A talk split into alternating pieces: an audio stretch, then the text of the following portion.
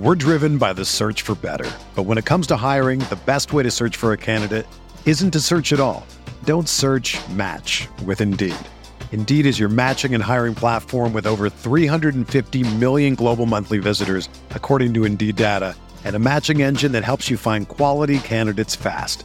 Ditch the busy work. Use Indeed for scheduling, screening, and messaging so you can connect with candidates faster. Leveraging over 140 million qualifications and preferences every day, Indeed's matching engine is constantly learning from your preferences, so the more you use Indeed, the better it gets. Join more than 3.5 million businesses worldwide that use Indeed to hire great talent fast. And listeners of this show will get a $75 sponsored job credit to get your jobs more visibility at Indeed.com slash BlueWire. Just go to Indeed.com slash BlueWire right now and support our show by saying that you heard about Indeed on this podcast. That's Indeed.com slash BlueWire. Terms and conditions apply. Need to hire? You need Indeed. The Rams are Super Bowl champions. It still sounds insane to say that out loud, uh, but I am already down bad in the merchandise department. Spent a lot of money. And listen, if you guys want to drop some money on merch from this game, we partnered with Nikco Sports to bring you guys this exclusive limited edition commemorative football to celebrate the LA Rams being world champions of Super Bowl 56. Uh, and it's limited edition. They're only making 5,000 of these. So if you are considering getting a limited edition football, you're going to want to hit the link in the description of this podcast and use our promo code RamsTalk, all caps, no spaces and you're gonna get a discount, ten percent off this exclusive product. Uh, it's it's a clean football, guys. Uh, it's awesome. It's gonna look good on your mantle in the man cave or whatever, wherever you got your games. Put in a put in a case. Uh, it's an awesome football, and as we know, we don't know when we're gonna get another one of these. So I'm I'm getting as much merch as possible, and uh, this is a really cool football from Nikco Sports, and, and I hope that you guys can take a look. Click the link in the description of this podcast. Uh, and if you want to get yourself one, use our promo code and grab it. But for now, let's go talk about this game.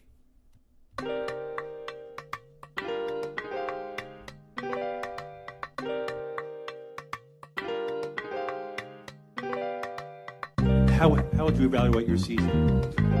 Uh, I think we ain't done yet you personally? I think we ain't done yet.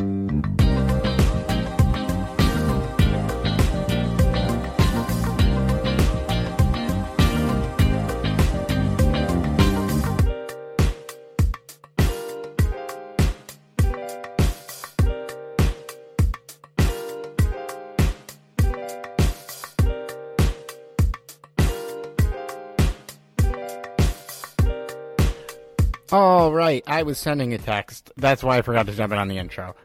uh, welcome to the first Super Bowl era episode of the Butting Heads podcast. Uh, I'm Steve Ribeiro here with Johnny Gomez. Johnny, we how do we cover a team now that they've won? Like, what what do we like? like, what's the goal? I guess win again. Yeah, I mean, I think that's the goal every year is to to bring home the Lombardi Trophy. Uh, that's gonna be challenging, but that's for future podcasts. Uh, for now, we just gotta bask in the glory that is the Super Bowl champs. Eh, you know, I will say this, and uh, I, I heard Derek say this on the post game pod, and I feel like you kind of refuted him on that on this, but he was kind of saying like there's a rebuild coming for this team at some point, and it's going to be hard to bring all their guys back. It's like not going to be very hard to bring all their guys back. Like, it, assuming that Sean McVay and Aaron Donald don't retire, the vast majority of this core is going to be back next year. It, you know, we'll get deeper into this in the weeks to come. It's not something we're going to dive deep into today, but they can restructure contracts really easily to free up cap space, and um, the the core of this team is signed into contracts long term. I mean, I know Whit's probably going to retire, and I mean, but even without him, like they could restructure money and theoretically keep all their big players. You know, they can't keep every single player. They're gonna have to make a choice between like Darious Williams and other things like that, but theoretically they could clear up a ton of cap room and keep the core of this team, even Von Miller. Well, uh, we'll we'll get into that. I'll, I'll let you know my my thoughts on that. It's gonna be sadly another long off season, but cut a little short with this Super Bowl run. Yeah. It's uh it's nice that we're not starting in January. We get a nice first off-season pod February 16th, which is great. That's delightful. And uh, for our longtime listeners, know that this is where we thrive, just coming up with shit to talk about. For our new listeners, thank you for listening, and I hope you enjoy it. But uh, we're gonna recap the Super Bowl today, man. It, we are we got one last game to talk about. Uh, we were both on the post game pod. Johnny very much so, me briefly. But I think today we'll just kind of run through everything we liked and didn't like from this game. Uh, before we get into that, I mean the the one big piece of news out right now. Once again, the Rams coaching staff is being poached. Kevin O'Connell, our offensive coordinator, is heading to Minnesota as their head coach. I mean, how could you blame them? Zac Taylor's in the Super Bowl. Sean McVay's in the Super Bowl. Matt LaFleur was almost in the Super Bowl for multiple years now. Brandon Staley turning the Chargers around. I, how can you blame people for coach poaching our staff? The guy who might, would be in line to replace Kevin O'Connell if they promoted from within, uh, Thomas Brown, is being interviewed to be Kevin O'Connell's offensive coordinator. So we might lose him too. It's just another poaching season, but like clearly it doesn't really matter. We were still found a way to win a Super Bowl while getting poached by everybody. I, mean, at this point, it's like pretty much every coach in the NFL is going to be under the Sean McVay tree. It's just getting ridiculous at this point. But, uh, you know, that just goes to show you that not only do the Rams have like the king of, of the head coaches right now, um, I mean, I, I wouldn't necessarily say he's the best coach in, in the NFL. I think you still have to give that to guys like Andy Reid and Bruce Arians. But damn, he, if you wouldn't be able to say he's at least the top five head coach. Sean I mean, McVay is a better coach than Bruce Arians. Oof, I will say that. I will say that with no hesitation. Wow, those shots fired there. I mean, not not that he's a bad coach. I, I, I just personally would definitely take Sean McVay over him. I, I mean, honestly, it, it's hard to it's hard to disagree with you there, given that uh, he has a Super Bowl under his belt now, and he's the youngest coach in the NFL to ever do it. So, yeah, uh, kudos to Sean McVay, and uh, hopefully he doesn't retire. I mean, yeah, like for for all the guys' flaws, if we're gonna sit here and talk about what coaches we like better, for me, is Bill Belichick, Andy Reid. That's probably the end of my list. Yeah, I mean that's good company there. I I actually forgot that Bill Belichick is still coaching. I, I now now that Tom Brady retired, I, I automatically assumed that Belichick was was going with him. But you're right, he's still in New England, and New England does have a promising young team with a promising young quarterback. So I mean, you gotta you gotta factor that Bill Belichick will be a force at some point in the future, whether it be next year or in in the next few years. Well, e- even if he's not, he he's the best coach in the league until he retires. They could go 0 and 17 for the next five years uh, and I will stay on the hill. I, I didn't say Mike Tomlin either. Uh, Jim Harbaugh. I mean, those are the the other only, only other guys in that class. I would say. It's like th- those guys are the top. Sean McVay though. Yeah, I would take him over Harbaugh. I don't know about Tomlin. I think Tomlin's stock has only gone up, even though he hasn't been winning a ton since what happened with Antonio Brown and Le'Veon Bell after they left the Steelers. Like his stock has only gone up because he kept that team under control. Uh, it's hard not to hard not to respect him, man. He's a great coach. I mean, that's more than what Bruce Arians could say about Antonio Brown, but yeah, yeah. I, I, mean, it's well, like with with the poaching thing. Like, a it, this has been happening for since 2018, right? And it has it hasn't affected us to a huge extent. I mean, I mean, O'Connell was there for two years, and uh, he was useful, and they're gonna have to replace him. He was a valuable part of this offense, but I'm not worried. You know, I'm I'm not worried. And we're gonna keep Raheem Morris. It looks like, right? I don't think there's any other head coaching openings out there, which is great for us. You know, hopefully he gets another chance someday, but it's good for us. Yeah, I mean, it, it, I guess there could be other teams that could try and rope him in for the same position.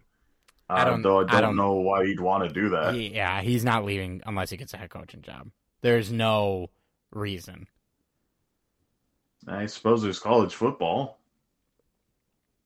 Yeah, I guess it's fair. I, I, I think I think he is going to get another shot at a head coach in the NFL. I, I feel like uh wasn't this year, I guess. You know, uh I guess Lovie Smith is a better hire. but uh neither here nor there. Hopefully he gets a shot at some point. Um well let's talk about this game. Uh, I made a list of things I liked and didn't like. So I think we could start with the positives, Johnny, and then uh, we could do the negatives later because we should take as long of a victory lap as we can, right?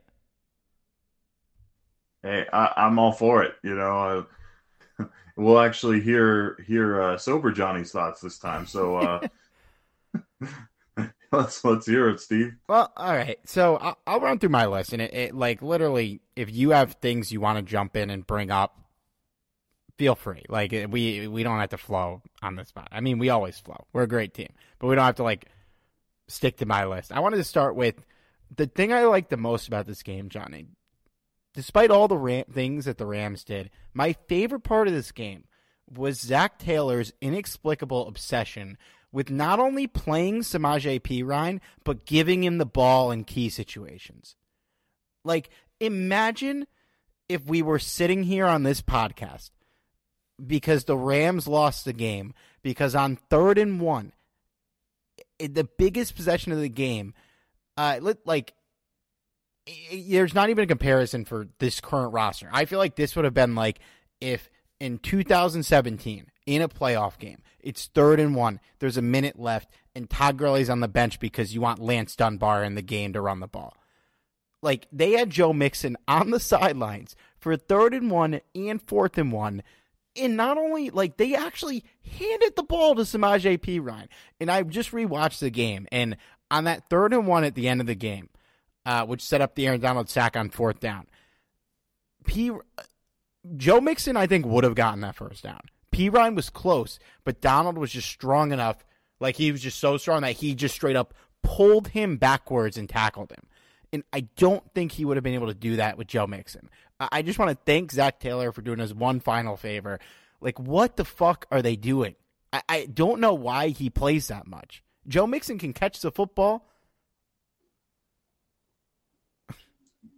Yeah, I mean, to tell you the truth, I I don't understand the usage of of uh Mixon at times in, in Cincinnati. I- I feel like he's underused, and and and I can kind of understand in a way because you have such impressive weapons in the receiving corps. Yeah, and Samaje But mean- Ryan is not one of them. He's not one of those No. shiny toys. He's not. He- he's absolutely not. He's like Wheezy in Toy Story 2. No disrespect to Wheezy. he got himself fixed up. He was a good toy at the end of the movie, but they left him on the shelf for a reason. Damn, getting compared to Wheezy.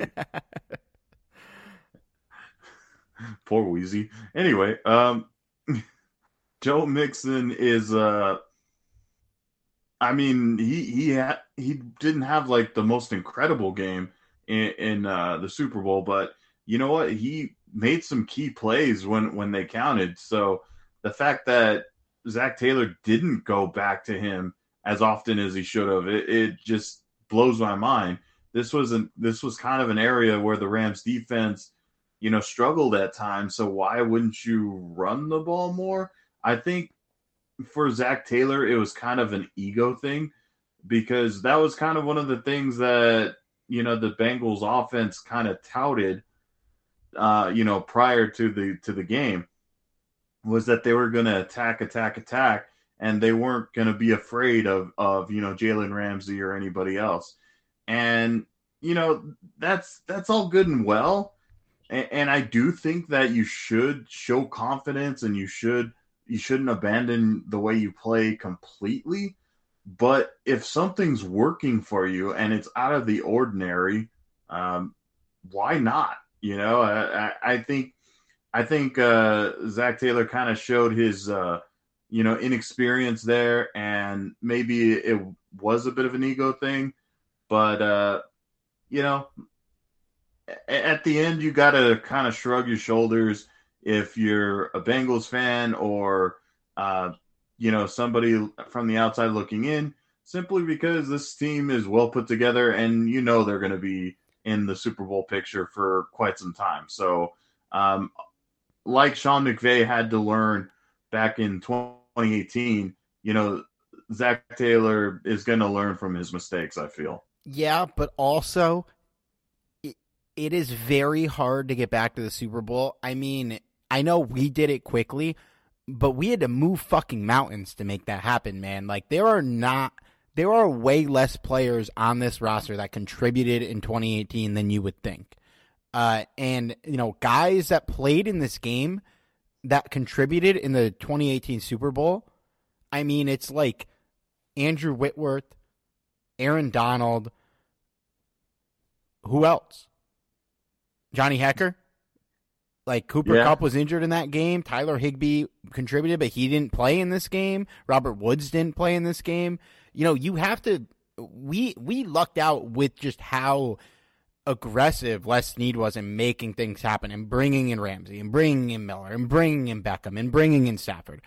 And the the Bengals, let's be real, like they are going to be a good team in the mix for a long time. This was kind of a fluky run. They are not better than the Chiefs. They are not better than the Bills they they could get back here, sure, but it's really hard.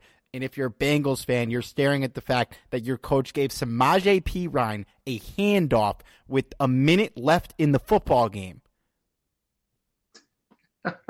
you you know those those are all all, all valid points and, like, and you're imagine imagine if on the jet sweep to Cooper Kupp we handed it off to Ben Skowronek. Oh my god! Like that's the same I, thing. I, I could see I could see you pissed off already. but uh, I, I mean, it, you're absolutely right in in a couple of different areas, particularly getting back to the Super Bowl. I mean, uh, in, in one way, you could almost look back at the Tampa Bay Buccaneers, who literally brought back their entire roster last year and didn't even come close, really, uh, to the to the Super Bowl. So um, uh, there was some contributing factors, admittedly, but um, that's kind of going somewhat off topic. Yeah, there. but you're you're not wrong though. I mean, they had a lot of injuries because it's hard to get they back did. to a Super Bowl. You know that that's a that's a factor in it.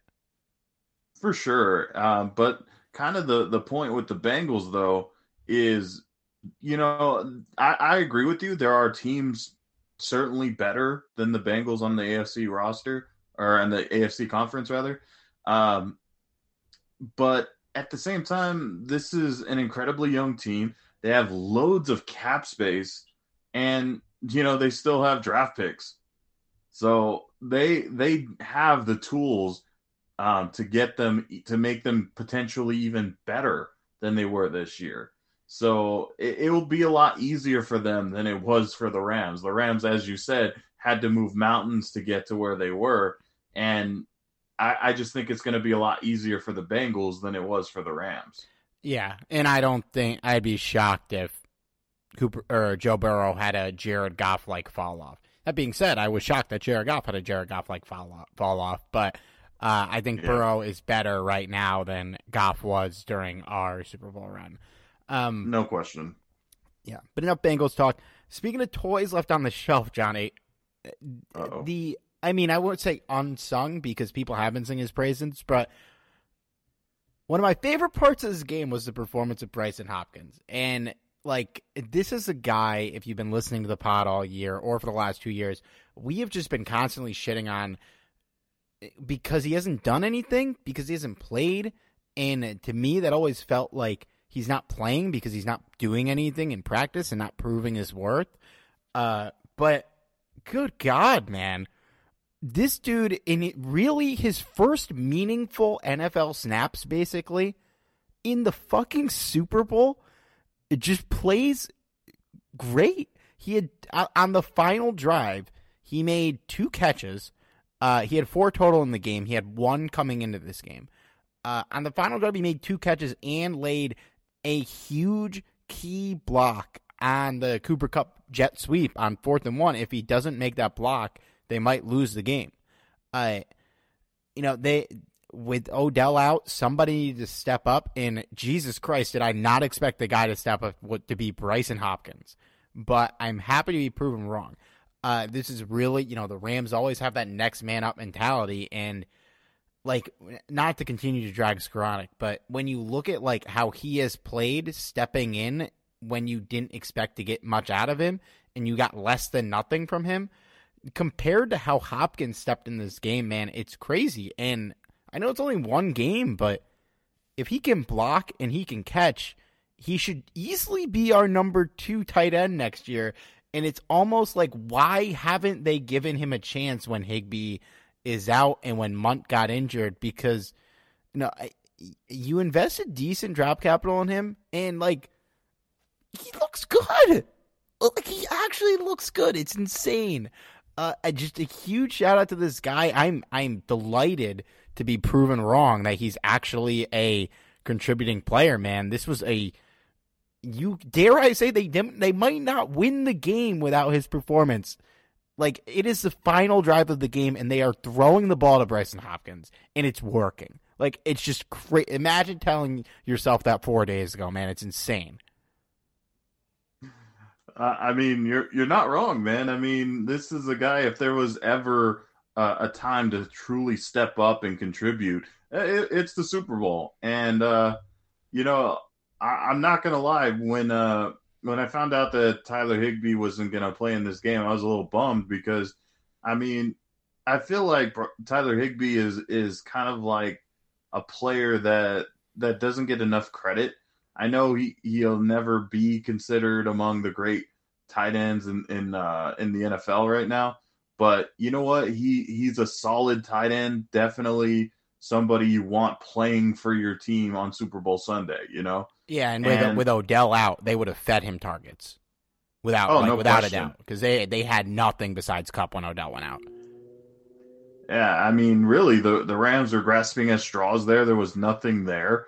Um, they they really didn't have any other options but to kind of uh, get um, Brycen Hopkins out there, and and you know what? He took advantage of of every opportunity that was kind of given to him, and, and that that's that's spectacular. I mean, uh, some of this credit you too also have to kind of give to Matthew Stafford for finding these guys and sure. you know not not you know giving up on them because it, he knows that he doesn't have his his premier wide receivers out here there, his his uh, you know reliable tight end out there.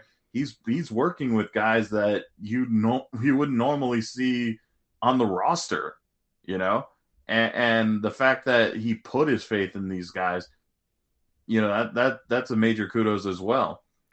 And but well, like yeah, Stafford was a big part of that, but also like he was trying to get the ball to Van Jefferson and Ben Skowronek, and they were giving him nothing. I, I know they both had like what two catches each, maybe, but like I don't know what the fuck happened with Van Jefferson, man, but there's just no connection there. And I mean, obviously Ben Skowronek's Ben Skowronek, like you know we, we talked about that at length, and so like yeah, there's a lot of credit to Stafford to be throwing the ball to you know not on, not only Skowronek but Bryce Hopkins and Darrell Henderson, guys who when Henderson he hasn't targeted in weeks, and in Hopkins has probably never thrown a pass to, uh, besides maybe occasionally in practice. So yeah, credit to both of them. Uh, obviously, you got to give Stafford credit, and on that last drive especially, uh, you know, one of the things on my list is just the game script of that drive. It felt like McVay kind of realized finally that like what they usually do when their stars are on the field isn't going to work.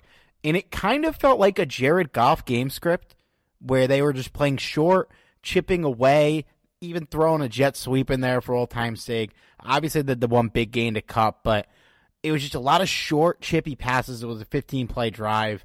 Obviously, got a little long at the end with the penalties, but um, that whole drive is a, the you know obviously Hopkins, but a huge testament to McVay and Stafford and Kupp after just what was it three or four drives where they just went nowhere. Where you know it like the team was playing out of their mind, and I was sitting there like their offense can't do anything. They still need to score more points to win the game. Uh, those three, man, they just figured it out and they got it done at the end of the day. We're driven by the search for better. But when it comes to hiring, the best way to search for a candidate isn't to search at all. Don't search match with Indeed. Indeed is your matching and hiring platform with over 350 million global monthly visitors, according to Indeed data, and a matching engine that helps you find quality candidates fast. Ditch the busy work. Use Indeed for scheduling, screening, and messaging so you can connect with candidates faster. Leveraging over 140 million qualifications and preferences every day, Indeed's matching engine is constantly learning from your preferences, so the more you use Indeed, the better it gets. Join more than 3.5 million businesses worldwide that use Indeed to hire great talent fast. And listeners of this show will get a $75 sponsored job credit to get your jobs more visibility at Indeed.com slash BlueWire. Just go to Indeed.com slash BlueWire right now and support our show by saying that you heard about Indeed on this podcast. That's Indeed.com slash BlueWire. Terms and conditions apply. Need to hire? You need Indeed. Yeah, I, I mean it, it. It was. It's kind of amazing when you really go back and you look at the the film and you look at um, just consider what how the Rams even got there to that point. And and I was kind of thinking about this earlier. Like you think, especially with the wide receiver depth, you would think that the Rams have absolutely zero receivers.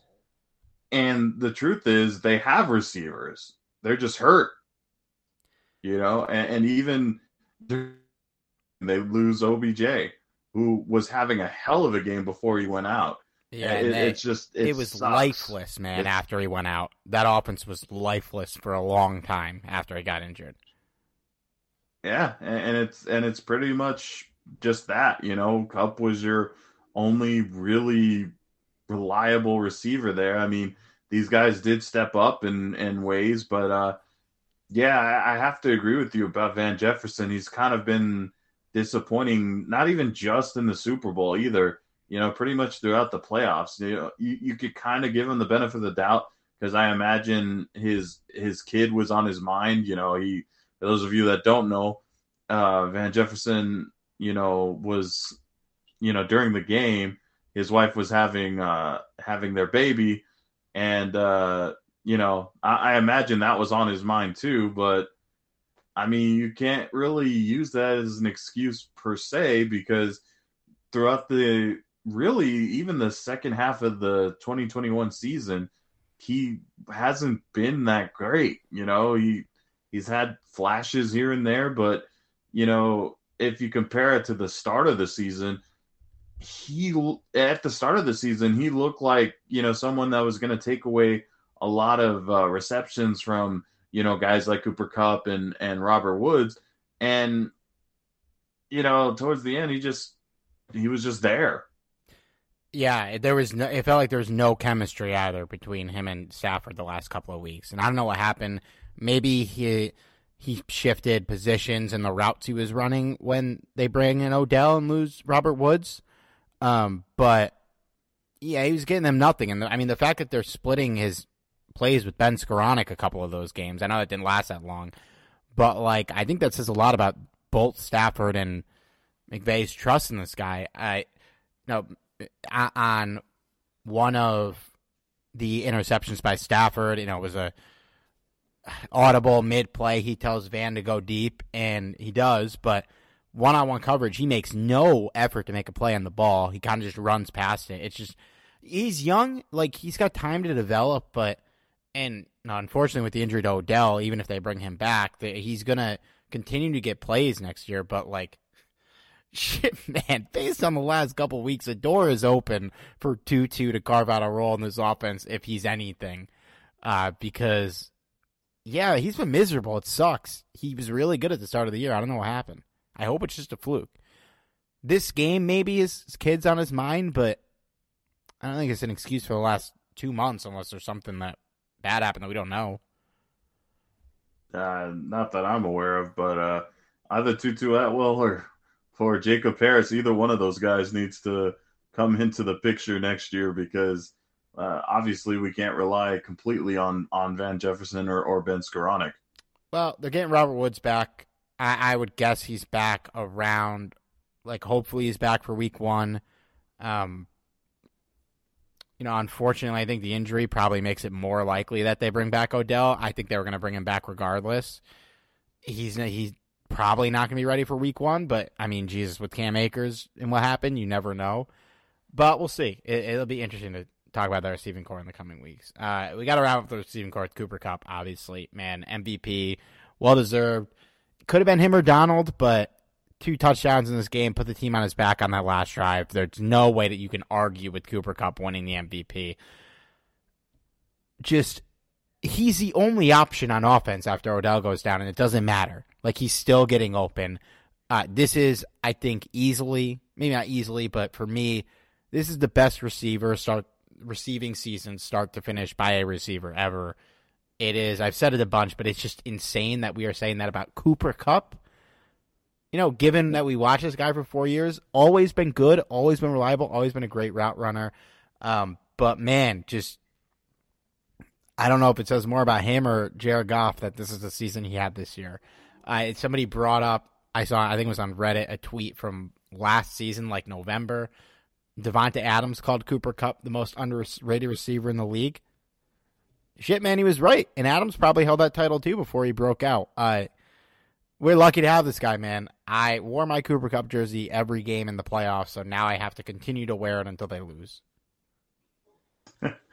yeah, keep keep wearing that, Steve. Uh, you know that that was kind of gonna be a topic that I was gonna bring up. Is uh, uh, do you believe that Cooper Kupp was the rightful Super Bowl MVP, or should it have gone to Aaron Donald, or even Von Miller for that matter? Yeah, it could have been um, Von too, man. It could have been any of those three.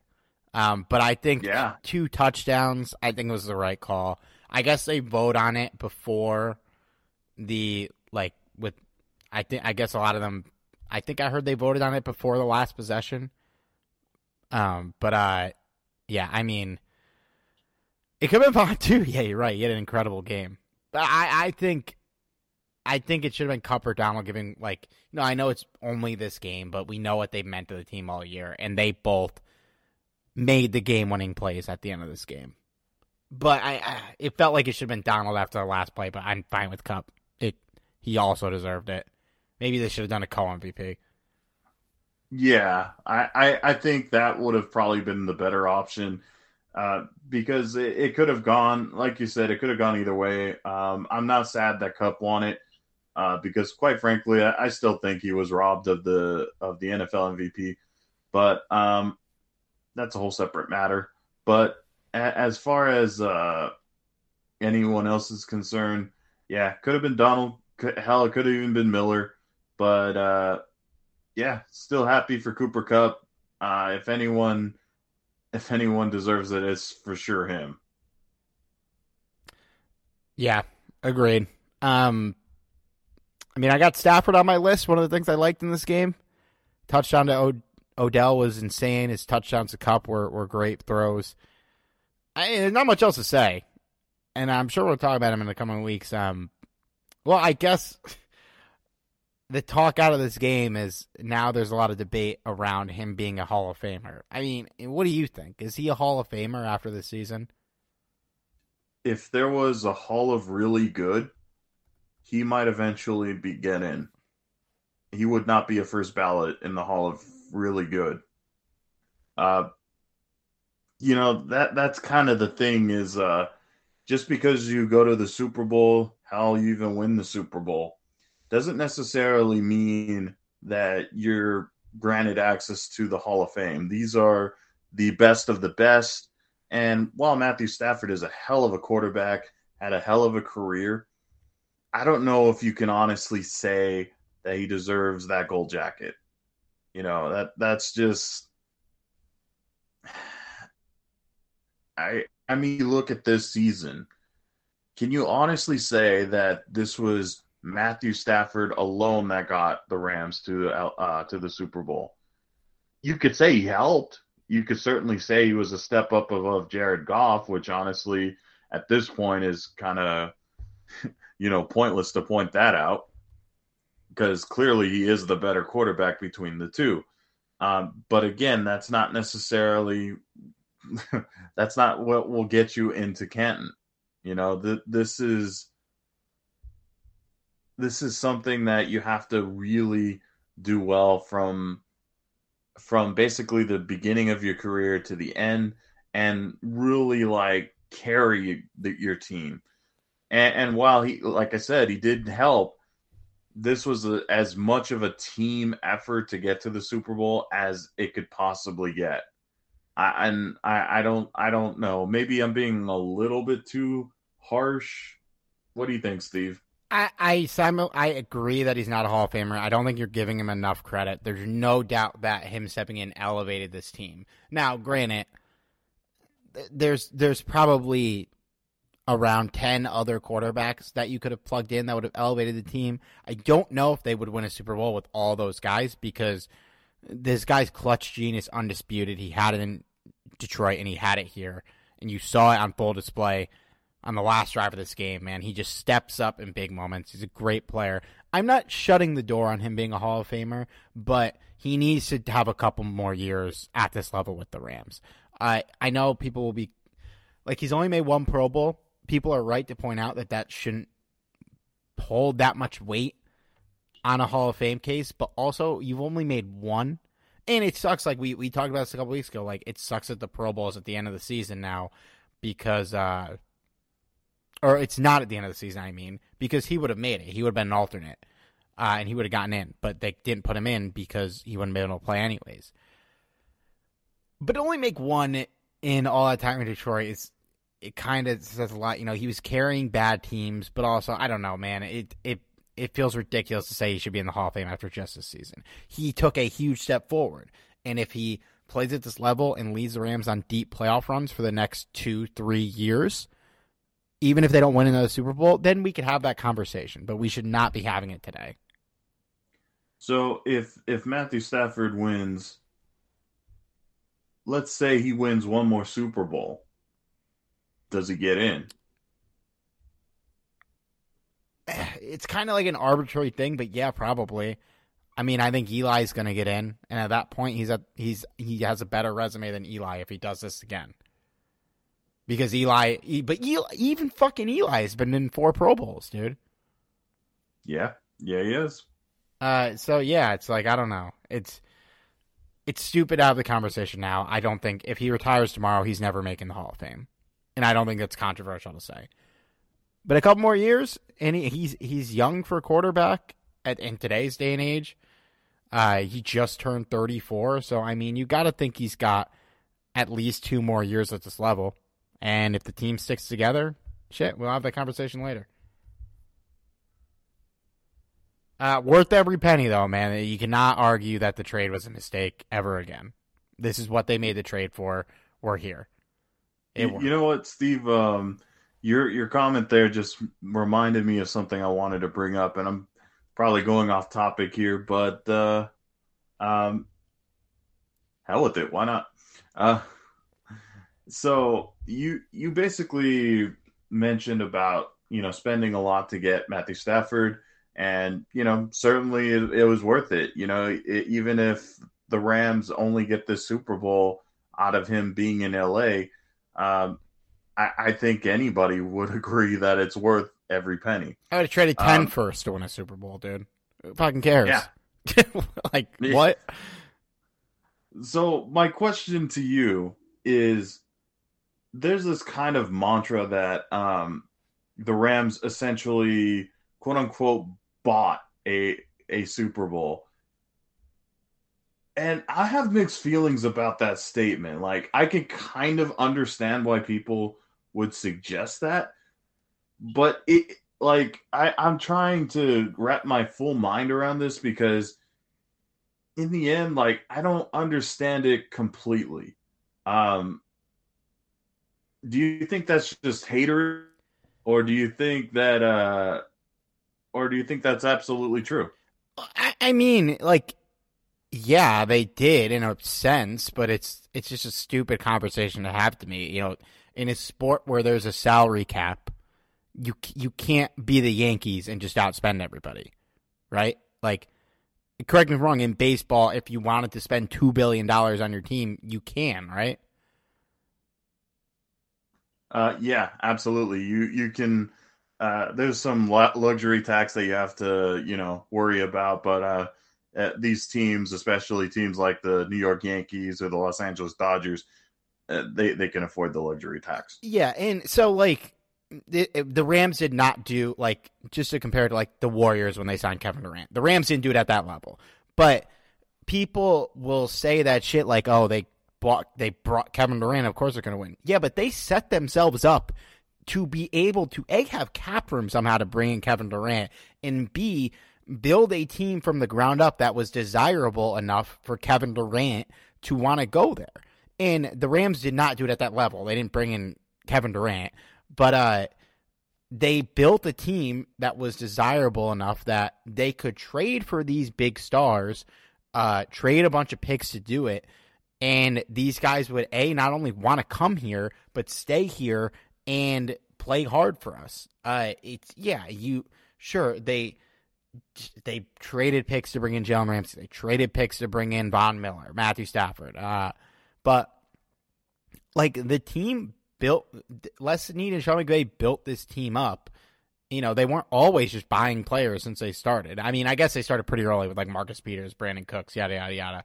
But the the the core pieces of this team, and people have pointed out, Aaron Donald drafted, Cooper Kupp drafted. Uh, a lot of the guys around the edges drafted with later picks. You know, if they were, if if they were drafting the same way that they drafted between like 2006 and 2008, they don't even sniff a Super Bowl because rather than drafting guys like Jordan Fuller and Nick Scott and guys that were contributing at the end of the draft, they're just drafting bums that are out of league in three years. So yeah, in a sense, sure, they did buy a Super Bowl, but if buying a Super Bowl was easy, why doesn't everybody do it? Because in a salary cap sport, you don't have the advantage where you can just outspend people. It's a level playing field for everyone. The Rams have an advantage because of their location and because of the team they built previously to get talent in the building. To a, like a, yeah, they're in LA. That's a huge advantage. But b, it, it, people aren't going to the Chargers like this. That's a good point and maybe they will in a couple years. But like they put themselves in this position to be able to mortgage the farm to bring, bring in a championship. But like if the Dolphins traded all their picks for the next five years, that doesn't mean that they would win the championship next year. Yeah, no, no question, and, and that's kind of what I was getting at because like it, it was just such a weird argument to me where I, I could kind of see their point in a way where yeah, the the Rams did do quite a bit of trades. They pretty much spent every last dime that they had. And, and, in that regard, sure, I guess that you could say that they bought their Super Bowl, but in the but in other ways, basically how you said, there's no way to truly buy your Super Bowl when you have the same amount of money as every other team in the league you were granted the same amount of picks as every other team in the league. You may not have that many anymore because you traded them away, but at at one point you had the same amount of draft picks as every other team in the league. So it just boggles my mind as to how this this works. Like how do you how do you say that they bought a championship without actually having an advantage of more money or more picks or anything like that. It just, I don't know. Like I, it just, it makes me laugh whenever I hear that because you can cl- clearly see the haterade when when people say that kind of comment. Yeah, it's it's a level playing field, and I think um, it, it might like I don't I don't know shit about hockey, but I mean out of baseball, basketball, and football, this is the most difficult sport by far to like quote unquote buy a championship in basketball, Anthony Davis can say he wants to go to the Lakers, and it's kind of dumb, but it will happen eventually. You know, like he's gonna get there if that's what he wants. Uh, in the in the NFL, like yeah, if I, mean I know we're not gonna get him, but hypothetically, if Aaron Rodgers just said I want to go play for the Rams uh, before we traded for Stafford, yeah, he would get to the Rams, but it's it's not the same as in basketball because one player doesn't tilt the tide that crazily as it can when there's only five guys contributing in basketball, whereas the NFL there's 22, not counting special teams. So yeah, it, it's just kind of a dumb argument. No, anyone can do it. Uh, they built the team to get into this position, and not everybody is afraid to go all in like they have. Um, and you could say that, yeah, eventually, not having the picks is going to come back to us, and I'm sure it will at some point. But if they continue to draft well in the later rounds, they'll be fine. Whether you're a world class athlete or a podcaster like me, we all understand the importance of mental and physical well being and proper recovery for top notch performance. That's why I'm excited that Unifyd Healing is sponsoring this podcast. Unifyd Healing is a new and super innovative global network of wellness centers powered by Energy Enhancement System, or EE System. If you haven't heard of the EE System, you'll want to listen up. This technology promotes wellness, deep relaxation, purification, and rejuvenation.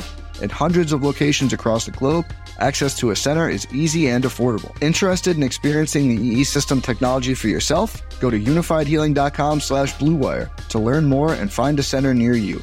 That's U-N-I-F-Y-D healing.com slash bluewire. No material or testimonials on the Unifyd Healing website are intended to be viewed as medical advice or a substitute for professional medical advice, diagnosis, or treatment. Always seek the advice of your physician or other qualified healthcare provider with any questions you may have regarding a medical condition or treatment and before undertaking a new healthcare regimen, including EE system. Um, I don't think we touched on any of the specific defensive players, but what a performance by the vast majority of guys in this defense in this game. We mentioned before the game if they attacked the quarterback and the pass rush succeeded, they would win. They did. Seven sacks. We talked about Aaron Donald and Von Miller a bit, man. Um, Von Miller worth every penny bringing him in. If he leaves and we eat a second round pick, who fucking cares? We're going to eat the third if he leaves, but we will get that back in a comp pick because if we can't afford him, he's going to get a huge bag. Uh, and then Aaron Donald, man, just uh, he carried the team on that last defensive drive. Uh, I mentioned the tackle on Perine on third down, and obviously people aren't talking about that because they're talking about his play on fourth down where he sacked Joe Burrow in like literally half a second it's so crazy how quickly he got off that ball and then got into the backfield. Um, no, I do not think he's retiring, but I think he will retire sooner than we think because the the man has now accomplished literally everything. And uh, I don't remember who I was having this conversation with, but like with Sean McVay, who I also don't think is going to retire he could retire and go make the same amount of money, if not more, working 20% of the hours in the broadcast booth because he would get hired immediately and he'd be great at it. Uh, with Aaron Donald and with the vast, vast, vast majority of players to ever play football, I'm not singling him out with this. Um, there's not really anything he could go do that he's going to make $20 million a year. So, like, I, I don't think he's retiring for a couple years, but he's not going to play forever.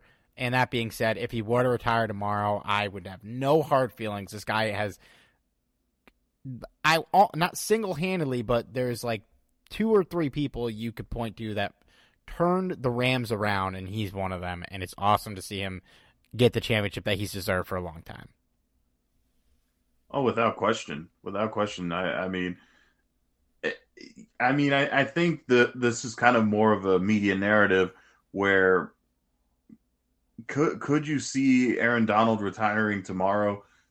I, I, suppose. I mean, a lot of people are saying what what left does he or what it what's what is there left to do? Geez, I can't talk today. What's there left for him to do? And and truthfully, there's not much else. I mean, this is a guy that dominated since the moment he was drafted. And on top of that, he finally got you know what he's been trying to get for the past couple of years now, and that's a Super Bowl ring. really his whole career, but I mean, it was more doable in the most recent years of his career. Uh, so that being said, I mean, yeah, I, I it, it wouldn't be a total shock if he retired tomorrow, but is it likely? No, I, I, I don't think that he would because primarily one of the reasons why I think Aaron Donald wouldn't retire is because I think that because of how good he, he is at his job, and mind you, there is a time limit to what he can do with his job. I don't think he would squander it that quickly. And, and mind you, I do see him retiring young. Like I, I don't see him staying in in uh, the NFL like into his 40s as much as I'd love him to. Uh, but yeah, I could see him in in his mid 30s. You know, just you know, uh, calling it quits. You know, being a, uh, you know, first ballot Hall of Famer. No, no doubt about it. And as for Sean McVay, I, I do imagine that he will he will retire young, uh, because really, I mean, he he doesn't have a whole lot to prove either. He got this. He made it to the Super Bowl twice in his young career, and like for him, it's all about family. And if it's for him starting a family, obviously there's a time limit on that. Um, and, and it's not so much just you know starting it; he wants to be around in it. So yeah, I do see him retiring young, but definitely not this year, next year. Heck, I, I don't even see him retiring two years down the line. Yeah, well, his contract. Um, you talking about AD or McVay for two years down the line? McVay. Yeah, I think we. I I think we got a bit of time for McVay. Um, with AD, he's got two years left on his contract. It wouldn't stun me if he retired after that. Um, but yeah, I think at least two years for both of them. I will say, I will say this because somebody told me this, um, and I don't want to name any names. Somebody I know talked to a player on the Bengals after the game, and he said that he was telling people he was retiring. So wait, he he was telling people McVay or Donald was Don, retiring. Donald. it sounds like any. I'm not naming any names on this, but uh, somebody did tell me that. I'd be remiss if I didn't bring it up on the pod. Um, yeah, we talked about Von Miller. Uh, I, I feel like so much has been said about A'Shawn Robinson. I don't think there's much left to say, man. That, that huge game from him uh, monster performance.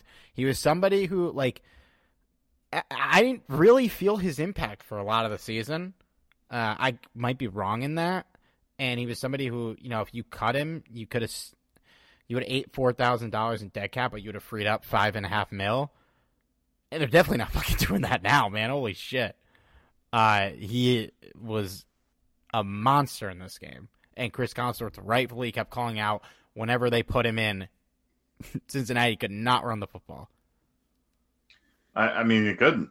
He, was he, he was a, a, key part of this game, and and mind you, I do think he he benefits with uh, Aaron Donald and Von Miller, um, you know, attacking the pass rush, but um, or even against the run. But uh, truthfully, I, I mean, this is a guy that I felt like he he did kind of get off got off to a slow start um, but towards the middle of the season and and the end, he, he was a he was a force to be reckoned with, and he even got even more better in the uh, in the playoffs. So, yeah, absolutely, I loved loved what uh, I saw from A'Shawn Robinson, and um, he's he's another one that I, I don't know if we win this game without him.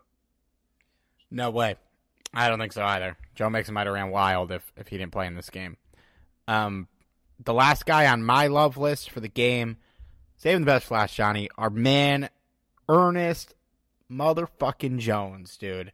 What a monster performance for this guy coming back from an injury, getting the start. Once again, clearly being the best linebacker on the team by a country mile, uh, making huge plays, defending passes, getting sacks. This dude's going to be a a great player on this team for years to come, man. I am so happy that bounding the drum for drafting an inside linebacker for years, years, ended up being the correct take because he's going to change this defense having a reliable player at that position. Oh, absolutely, and and I think um, I think we felt his his presence gone. You know, when when he was unable to go um, these last uh, the past few games, um, even in the the last game against the uh, the San Francisco 49ers, I I don't I could be wrong, but uh, I'd have to double check the snap count. But I don't think he played a whole lot in that game, did he? Uh, who? Ernest Jones? Uh, Ernest Jones. In last week's game? Uh, against the 49ers. No, I, I did he even play? I feel I don't even know if he was active. I think he was active, but I guess it, it, it could have even been possible that they didn't put him in. I'll, I'll look it up. I'll look it up while while you while you talk. Uh, so yeah, I mean, even you know, kind of looking away from the 49er game, the Arizona game, the uh, Buccaneers game, one of the areas that they were attacking was where Ernest Jones was missing. The inside, they were constantly passing it to Zach Ertz or Rob Gronk, and and obviously, it, the, it, why wouldn't you when you have guys like Troy Reeder, you know, trying to to guard them, even having to resort to um, having Jalen Ramsey covering guys like Gronk, and it's just it's incredible that they've had to do that. But the truth is, they don't have another, you know, player like Ernest Jones um, in the depth, and I think that's definitely something that the Rams need to address, you know, in this offseason. But again, we'll we'll dive into that topic uh, in upcoming weeks. Um, Ernest Jones split snaps with uh,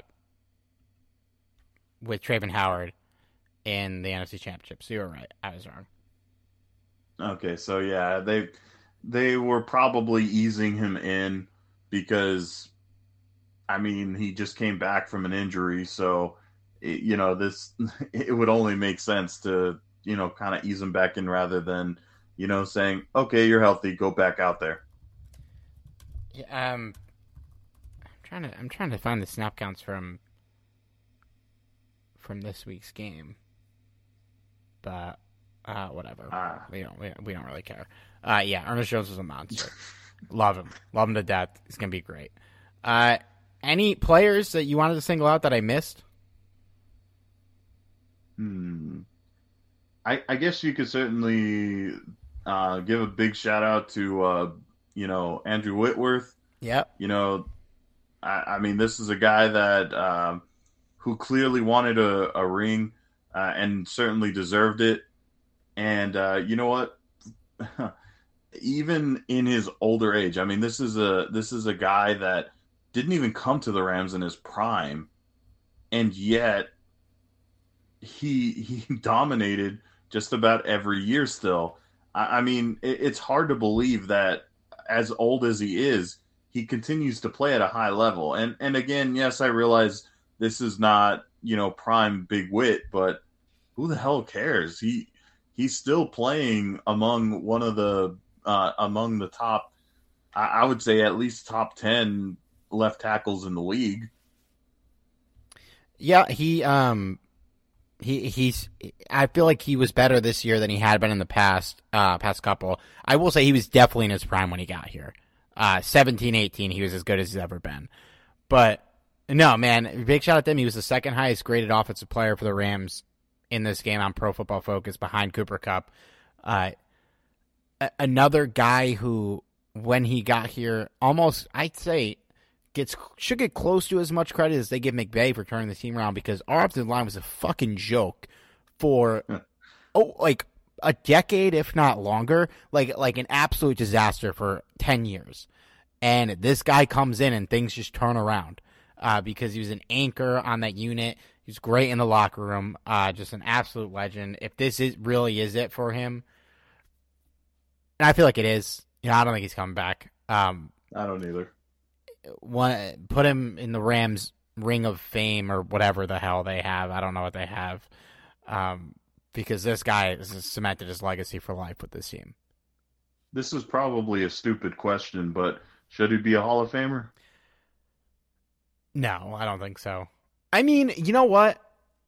His longevity might get him there, uh, but I, I feel like like Tony Boselli just got in, right?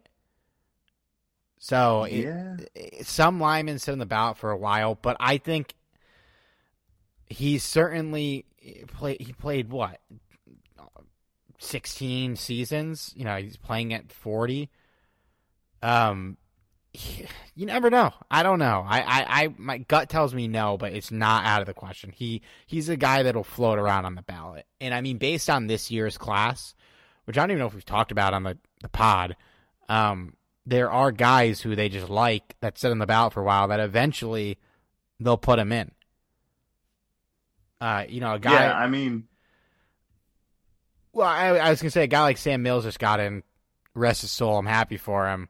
Um, his accolades don't exactly stack up to being a Hall of Famer, but he's a legend. Uh, he's a guy that is revered in pro football circles, and this was his last year on the ballot, and they put him in because he he probably should be in the Hall of Fame. You know, it, even if the accolades don't stack up, there's just some people that feel right to get in.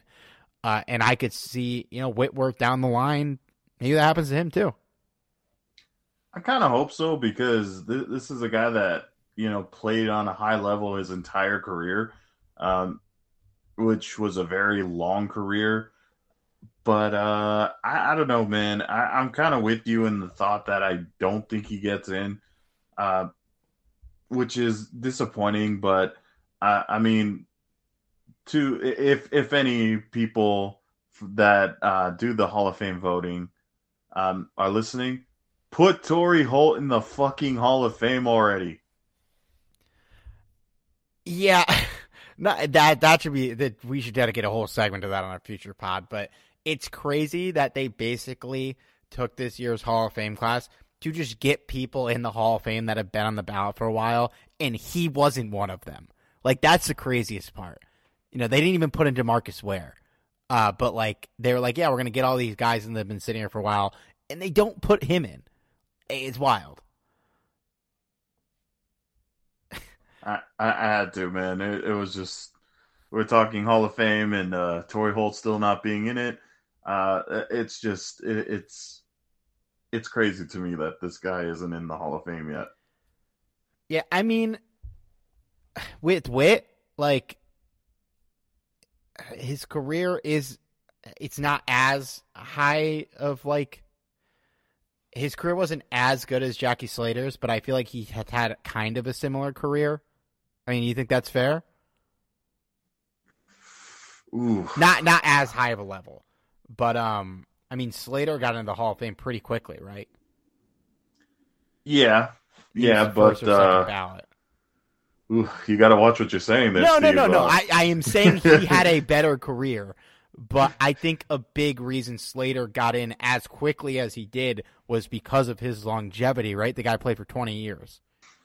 That that okay, okay, I can accept that. Yes, that is true. Um, yeah, I mean, Jackie Slater just dominated for as long as he possibly could. Like it didn't seem like he was ever gonna retire. Yeah, And, maybe uh, that's a maybe that's a bad comparison. Some of you guys might be screaming at me right now. Some of the Yeah, and, heads. and, I'm about to butt heads with you on that one, man. Uh, Legend, like, no "Wait, disrespect. what?" Guy guy is easily Hall of Famer, but I just like it, like it, it's it's it's for Whit. It, his longevity will be a big part of it. Yeah, for sure. And and yeah, uh, since you clarified that, it, it makes a whole lot of sense. Um, and, and, truthfully, I, I really think that if if Andrew Whitworth really wants to, he could continue to play and continue to play at a high level. But the thing is, I mean, this is a guy that was flirting with retirement for what for the past two or three years now, and now that he's finally got his goal, uh, I I don't think uh, I don't think he's coming back. We'll see. We'll see, man. I mean, like, yeah, if he plays two more years, he probably will get in the Hall of Fame. Like Frank Gore got in the Hall of Fame because he played five years longer than he should have and just padded his stats. Uh, and now he's like so high up the list of career rushing stats that like you can't not put him in. Uh, you know, he won't be first ballot, but he's definitely going to get in. I kind of feel like that's what Emmitt Smith did. and I'm just saying. Yeah, but Emmitt Smith, he would have been a Hall of Famer before he did that. He did. That's what he did to get the record. But uh, yeah, he very, he very easily would have been a Hall of Famer if he retired when he should have. yeah, it just it, it's it's incredibly crazy to how long some of these guys play, and some of it you could tell that it's just like record chasing or or Hall of Fame chasing. Yeah, but then there's Jerry Rice who's catching thousand yards at like 42, uh, or Tom Brady or Big Whit. You know, some guys just like are very good forever. It's it's wild. I mean, those are freaks of nature right there. Every, every single one of those guys you mentioned. I mean, Tom Brady. I, whether you love or hate the guy, he, he's no question a first ballot Hall of Famer. Uh, and Jerry Rice. I mean, Yeah, He's the GOAT. We're literally talking about the two greatest players of all time. yeah, like I, I, I'd have a hard time arguing with anyone picking one of those two guys as the best player ever. Um, why don't we rapid fire through things we didn't like in this game? Ben Skowronek. I, I don't want. I don't even think I want to do this Garodic thing today, man. He's been dragged enough. Uh, but Jesus, man, congrats on the ring. Um, if you get cut next year, I will not shed a tear. Damn. I don't Shots know, man. fired. Man, it's just like seeing Brycen Hopkins just walk in and play like as well as he did. It made me really like think about how bad he's been through the playoffs, and but he has to play because literally nobody else is on the team. Uh, Johnny Hekker. John, dude, oh my! Like, thank God he got a ring so he can just piece the fuck out, ride off into the sunset, buddy. He was so bad in this game, if we lost, he might have been the number one culprit. That the muffed extra point kind of worked out because it made us be aggressive, more aggressive than we would have late in the game, and scoring a touchdown. But goddamn, for the whole second half, I was just sitting there like, imagine if we made that extra point. Imagine if we made that extra point. Uh, and on top of that, his punts were terrible. Uh, we Oh, he, he a had a doubt. punt from the fifty yards, fifty yard line, and it got fair caught at the sixteen, dude. Like, I love him. I will always love him. It's it's time to hang it up. Uh, it is absolutely time to hang it up. Did Did you see his uh his rebuttal to some of these? Uh, I, I guess people were tweeting at him, blaming him for his bets, uh, for you know lost money and stuff like that because of his muffed punt or muffed uh um extra point. No, I didn't. Those people are clowns, dude. Oh, no doubt about it. I mean, look, guys, I, that these these players aren't playing for your numbers Drake as lost. much as Drake lost like a million dollars because Odell got hurt, and he put up a congratulatory post after the game. yeah. I mean, that's literally that's literally the whole point in gambling. You're not guaranteed uh, a win, and anyway, his his uh, his tweet uh, quoting here says one eight hundred bets off for all you people whining about me about your bets. And I'm like, damn. Hey, I I uh I gotta give a shout out to Joe Mixon. I bet five dollars that a non QB would throw a touchdown, so I won eighty five dollars. Well, damn. Thanks, Joey. You should have should have bet more. I thought it would have been Odell, but it was Joe, so I wasn't that upset when he threw that touchdown pass. It it was almost uh it was almost Cooper Kupp, right? Yeah, I- that's on my don't like list. That play was clearly designed for Odell, and they shouldn't have ran it because he was hurt. Yeah, I well at the same time you're you're kind of you know throwing to Matthew Stafford who you know I, I understand that he's a little bit more mobile that than people give him credit for, but uh I mean, Yeah, dude, Kupp, he- Kupp threw the ball like he was trying to peg someone in pickle. he threw a fucking dart. like he threw that It- ball it- so hard at his quarterback. The sad thing is he was open. Yeah, I know, but like, I I don't think they should have called that play because I feel like Odell is the guy they call those plays for, and they probably just subbed Kupp in. They probably hadn't practiced it with Kupp. I mean, I don't know. That wasn't the end of the world. Like, if they lost the game, I wouldn't be sitting here pointing at that play. But No. yeah, There- There's plenty of other plays to point out. Um, that than that one anyway. yeah, um, yeah, we dragged Van Jefferson already. We don't need to do it again. Um, Jalen Ramsey stunk in this game, and I'm not going to drag him Yes, because we wouldn't have been here without him. But boy, I I know the the, the Tee Higgins play. You know he he got fouled, is what it is. But like he got victimized by Ja'Marr Chase in a couple plays. and um, I I tend to be a little skeptical of everything that I see on the internet nowadays, um, especially because like if you want to fit a certain narrative, especially if uh, you, you're one of the many people trying to, you know, victimize the Bengals for the refs going their way, which astonishes me. But um, you know, I, I seen like a photo of like Aaron Donald being uh, over the line, and he's he was off sides, and that was supposedly the last play of the game, which it wasn't. Um, but there was a photo where it shows the supposed last play of the game, where where Joe Burrow was sacked, and um, it shows that Ja'Marr Chase has has like a huge lead because of uh, Jalen Ramsey being on the floor. Um, yeah, if if uh, Joe Burrow isn't sacked, uh, that this could be a very different outcome. Yeah, man. I forgot to look at that when I rewatched the game. But uh yeah, it's tough, dude. That would have been a fucking nightmare.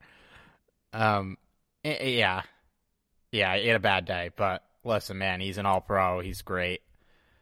I'm glad I'm glad we're not coming on here blaming him for losing the game. I, I'm very happy we're not doing that. Uh, I also had the officiating on my list, so I'm glad you brought it up. Uh, it, it was a pretty shitty ref game all around. And no, you can't everyone knows that listens to this podcast where I stand on blaming the officials for losses. If the Rams lost this game, I wouldn't be sitting here pointing just to the Tee Higgins play. I would have been sitting here pointing to the Rams just being lifeless on offense in the second half.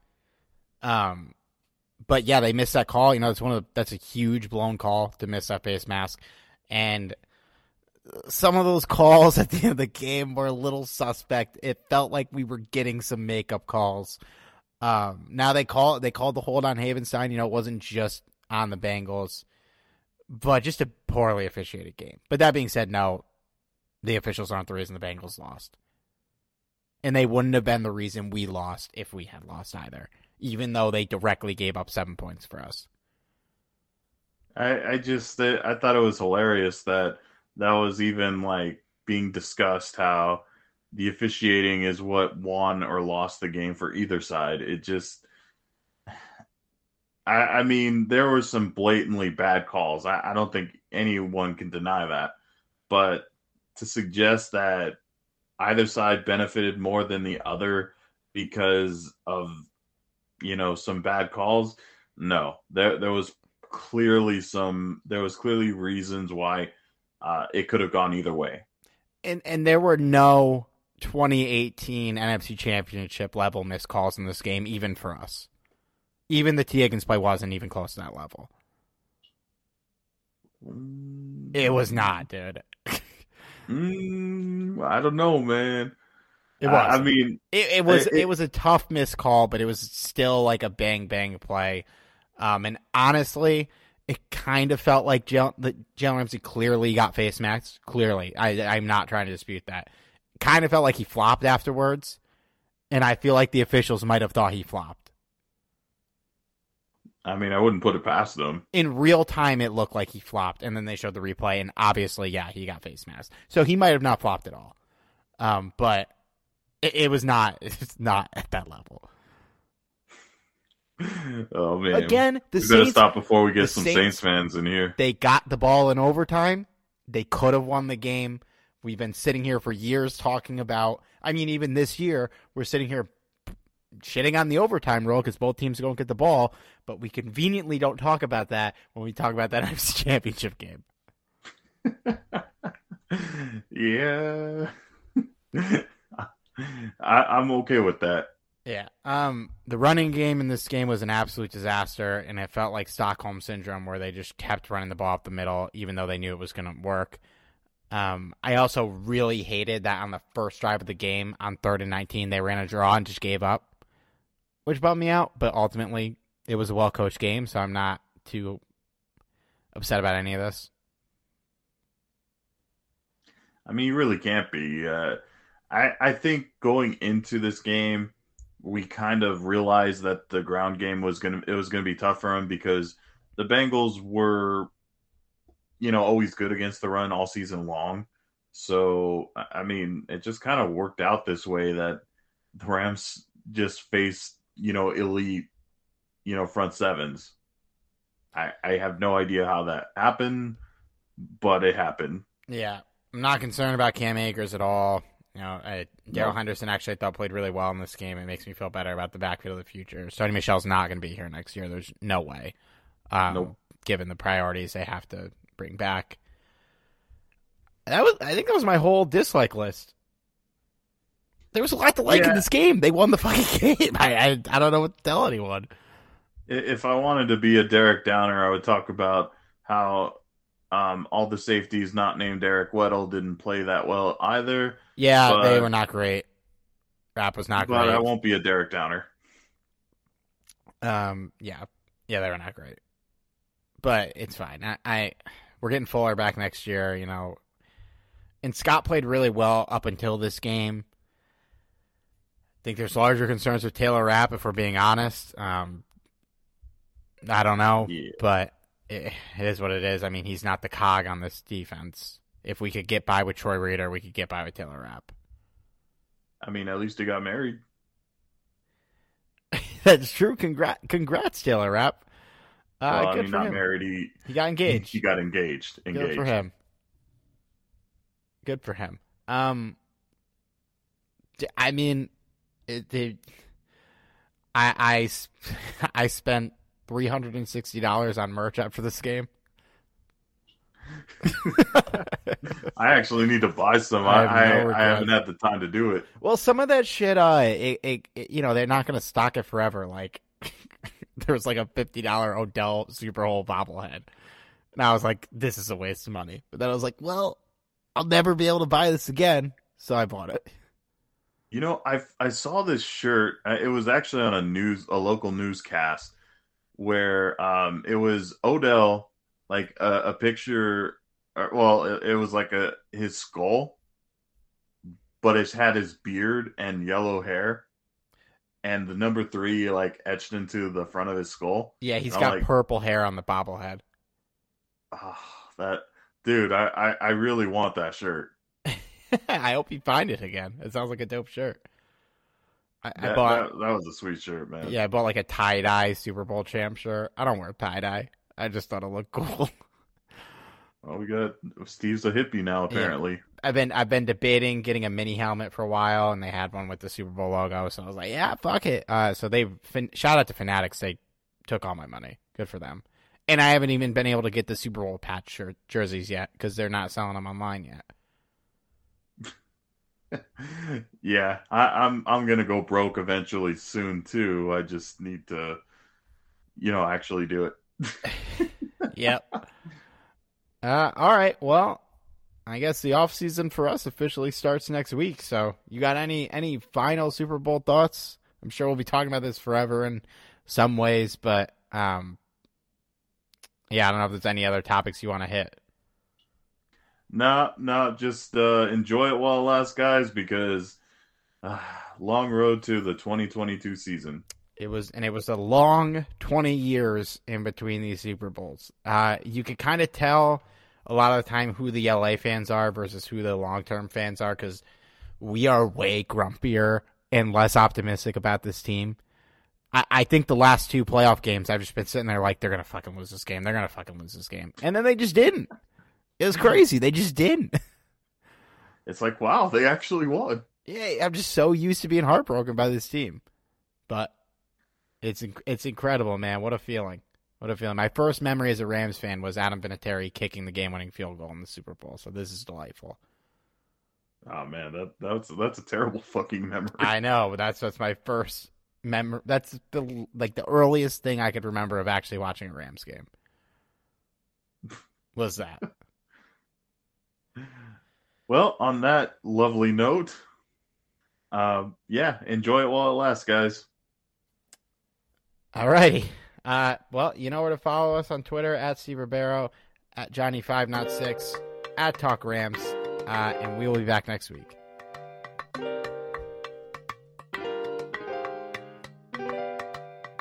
How, how would you evaluate your season?